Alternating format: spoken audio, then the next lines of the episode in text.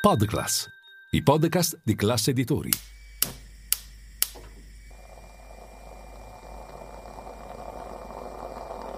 Buongiorno dal gruppo Classe Editori.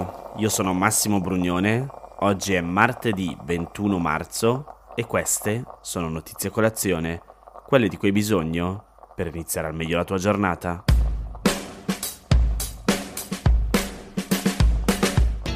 Chi è tra i più affezionati di Notizia Colazione sa che quando ho iniziato facevo il conto di quanti giorni mancavano all'inizio dell'estate, la mia stagione preferita.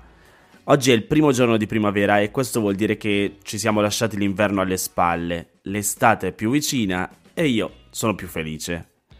Il 21 marzo è anche la giornata in ricordo delle vittime della mafia. Quest'anno la manifestazione organizzata da Libera si terrà a Milano nel mio piccolo spero che il podcast di cui vi ho parlato anche qui sull'omicidio del giudice Antonino Scopelliti e che potete ascoltare sulle diverse piattaforme audio dove già ascoltate gli altri podcast, ecco, spero possa essere utile a tenere viva la memoria di chi ha perso la vita a causa della mafia, dando un significato concreto anche a questa giornata. Ora però passiamo alle notizie di oggi e partiamo da un rapporto pubblicato ieri dall'ONU, più precisamente dall'Intergovernmental Panel on Climate Change, cioè il principale organismo scientifico internazionale per la valutazione dei cambiamenti climatici. Come spiega il post, il documento che vi metto nel canale Telegram di Notizia Colazione non presenta novità rispetto alle analisi già diffuse, ma è molto importante perché riassume migliaia di pagine di ricerca in un formato più fruibile, fondamentale per i governi che devono concordare e adottare nuove politiche per mitigare gli effetti del riscaldamento globale. La nuova sintesi, come per i precedenti rapporti, è alquanto netta. Senza iniziative rapide e molto costose, i danni causati al pianeta dalle attività umane saranno in gran parte irreversibili e avranno enormi conseguenze. Secondo gli autori del documento, agendo molto in fretta e con misure drastiche, c'è ancora tempo per evitare gli esiti più catastrofici.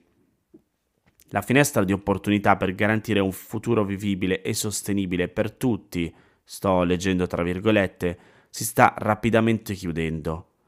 Il segretario generale dell'ONU, Antonio Guterres, lo ha definito una guida per disinnescare la bomba orologeria del clima. Il rapporto ricorda che con gli attuali andamenti non potrà essere raggiunto l'obiettivo più importante e ambizioso, evitare che entro la prima metà degli anni 30 si verifichi un aumento medio di 1,5 gradi centigradi rispetto al periodo precedente all'epoca industriale. Da tempo una quota crescente di esperti riteneva che il limite fosse ormai irrealistico e che fosse arrivato il momento di accettare il fallimento, senza rassegnarsi e pensando a cosa fare per evitare ulteriori peggioramenti. Si stima che fino a oggi le attività umane abbiano provocato un aumento medio di almeno 1,1 gradi centigradi. Nel nuovo rapporto sono indicati gli ambiti su cui agire con decisione per avere effetti immediati. Uno di questi è la drastica riduzione dell'impiego di combustibili fossili per limitare le emissioni di gas serra. In un comunicato, Guterres ha chiesto che tutti i paesi sviluppati anticipino di 10 anni i propri obiettivi per raggiungere la neutralità carbonica, cioè che la ottengano nel 2040 invece che nel 2050. La stessa richiesta è stata fatta alle economie emergenti come la Cina e l'India, che hanno come obiettivo per la neutralità carbonica rispettivamente il 2060 e il 2070. Raggiungere la neutralità carbonica o le emissioni zero, spesso citate così, non significa smettere del tutto di produrre gas serra e in particolare anidride carbonica o CO2, ma rimuoverne una quantità pari a quella che viene immessa nell'atmosfera.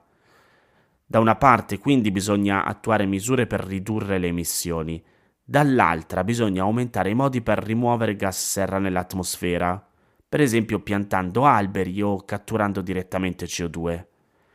Il rapporto di sintesi fa anche un sunto su alcuni danni concreti causati dai cambiamenti climatici, la diminuzione dei pesci nei mari, il calo della produttività delle aziende agricole, dovuto per esempio a periodi sempre più prolungati di siccità in alcune aree del mondo, mentre in altre piove troppo, la moltiplicazione di malattie infettive e una frequenza senza precedenti di eventi meteorologici estremi.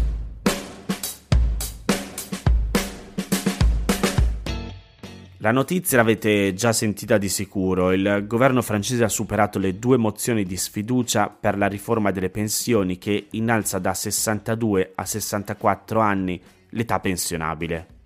Nella serata di ieri ci sono state manifestazioni con proteste e cassonetti in fiamme in tutta la Francia. Stamattina il Corriere parlava di 70 fermi a Parigi. La votazione si è conclusa con 278 voti a favore sui 287 necessari perché passasse la fiducia. La seconda mozione ha raccolto solamente 94 voti a favore e di conseguenza il governo della prima ministra Elizabeth Bourne può proseguire la propria attività a cominciare dalla contestatissima riforma delle pensioni, approvata alla fine della scorsa settimana senza passare per il voto dei parlamentari con una procedura basata sull'articolo 49.3 della Costituzione francese. Come è riferito dal quotidiano Le Figaro, con questa decisione è l'undicesima volta dall'inizio della legislatura che il governo Borno utilizza questo articolo che consente l'approvazione di leggi senza il voto del Parlamento, esponendo però l'Assemblea nazionale al rischio di una mozione di sfiducia. Ma perché sta seguendo questa procedura? Il fatto è che l'attuale governo francese non gode di una maggioranza certa in Parlamento e così, secondo la Costituzione francese, può agire in questo modo. Vi leggo il comma dell'articolo 49.3, cioè il terzo comma dell'articolo 49.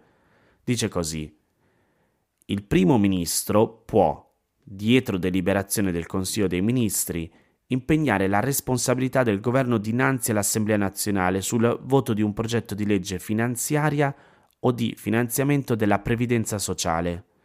In tal caso, detto progetto è considerato adottato, salvo il caso in cui una mozione di sfiducia, presentata nel termine di 24 ore, venga votata alle condizioni previste dal comma precedente. Il primo ministro può inoltre ricorrere a tale procedura per un altro disegno o per una proposta di legge a sessione. Insomma, quando il governo sa di non avere la maggioranza, può promulgare una legge di propria iniziativa, il che non vuol dire esautorare del tutto il potere del Parlamento. Infatti, come dice l'articolo che vi ho appena letto, il Parlamento può presentare una mozione di sfiducia, deve presentarla almeno un decimo dei membri dell'Assemblea nazionale e viene votata a maggioranza dei componenti. Come ha scritto Stefano Ceccanti sul suo blog, il governo mette la fiducia perché se si votasse solo sul testo, senza la fiducia, si conterebbero i sì e i no e i gruppi di opposizione potrebbero sommarsi agevolmente, ciascuno con le proprie motivazioni separate, e l'esecutivo potrebbe perdere.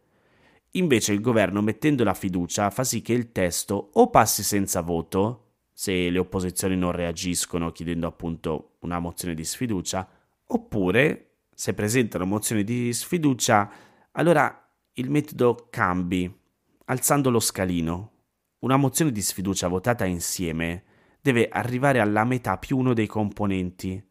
È una logica analoga alla sfiducia costruttiva, non so se l'avete mai sentita di fatto gli oppositori hanno l'onere della prova di dimostrare che la maggioranza è in realtà una minoranza, ma per farlo, dal punto di vista quantitativo, hanno l'obbligo di arrivare appunto alla metà più uno e dal punto di vista qualitativo sono obbligati, per così dire, a sporcarsi le mani votando insieme ad avversari politici che sono posizionati sull'altro estremo.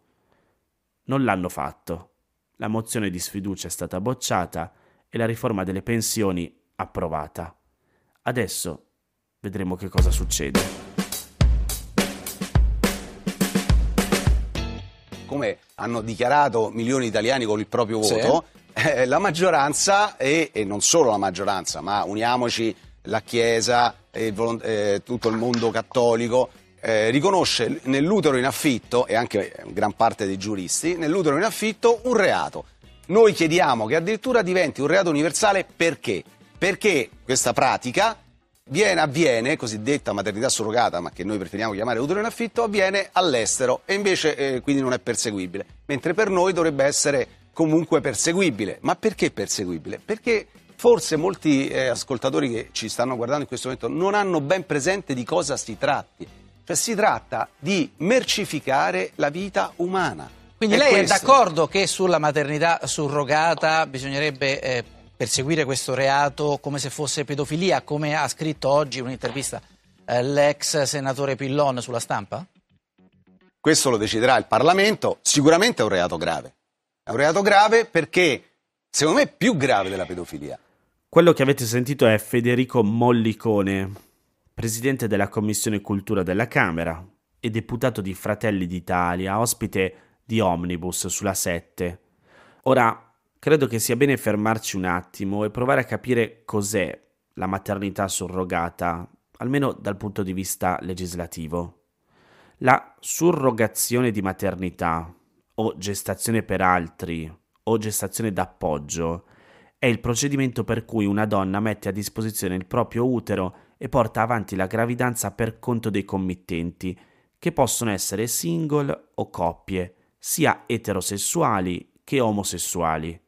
Esistono diversi tipi di surrogazione, da quella tradizionale, che prevede l'inseminazione artificiale dell'ovulo della madre surrogata, che è quindi anche madre biologica del bambino, a quella gestazionale, in cui la madre surrogata si limita a portare avanti la gravidanza dopo che le viene impiantato nell'utero un embrione realizzato in vitro, che può essere geneticamente imparentato con i genitori committenti oppure provenire da donatrici. In Italia non è possibile ricorrere a questa pratica, è vietata dall'articolo 12,6 della legge 40 del 2004 e prevede una pena da 3 mesi a 2 anni di reclusione e una multa da 600.000 a 1 milione di euro. Ora, perché è in discussione in questi giorni?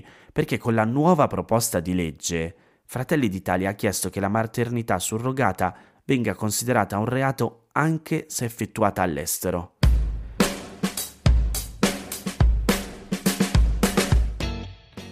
Queste erano le notizie a colazione di oggi. Se volete suggerirmi alcune notizie o mandarmi i vostri commenti su quelle trattate, potete scrivermi all'indirizzo notiziacolazione.it.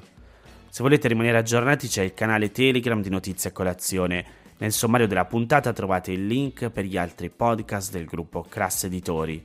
Io vi aspetto domani per iniziare insieme una nuova giornata. Un saluto da Massimo Brugnone.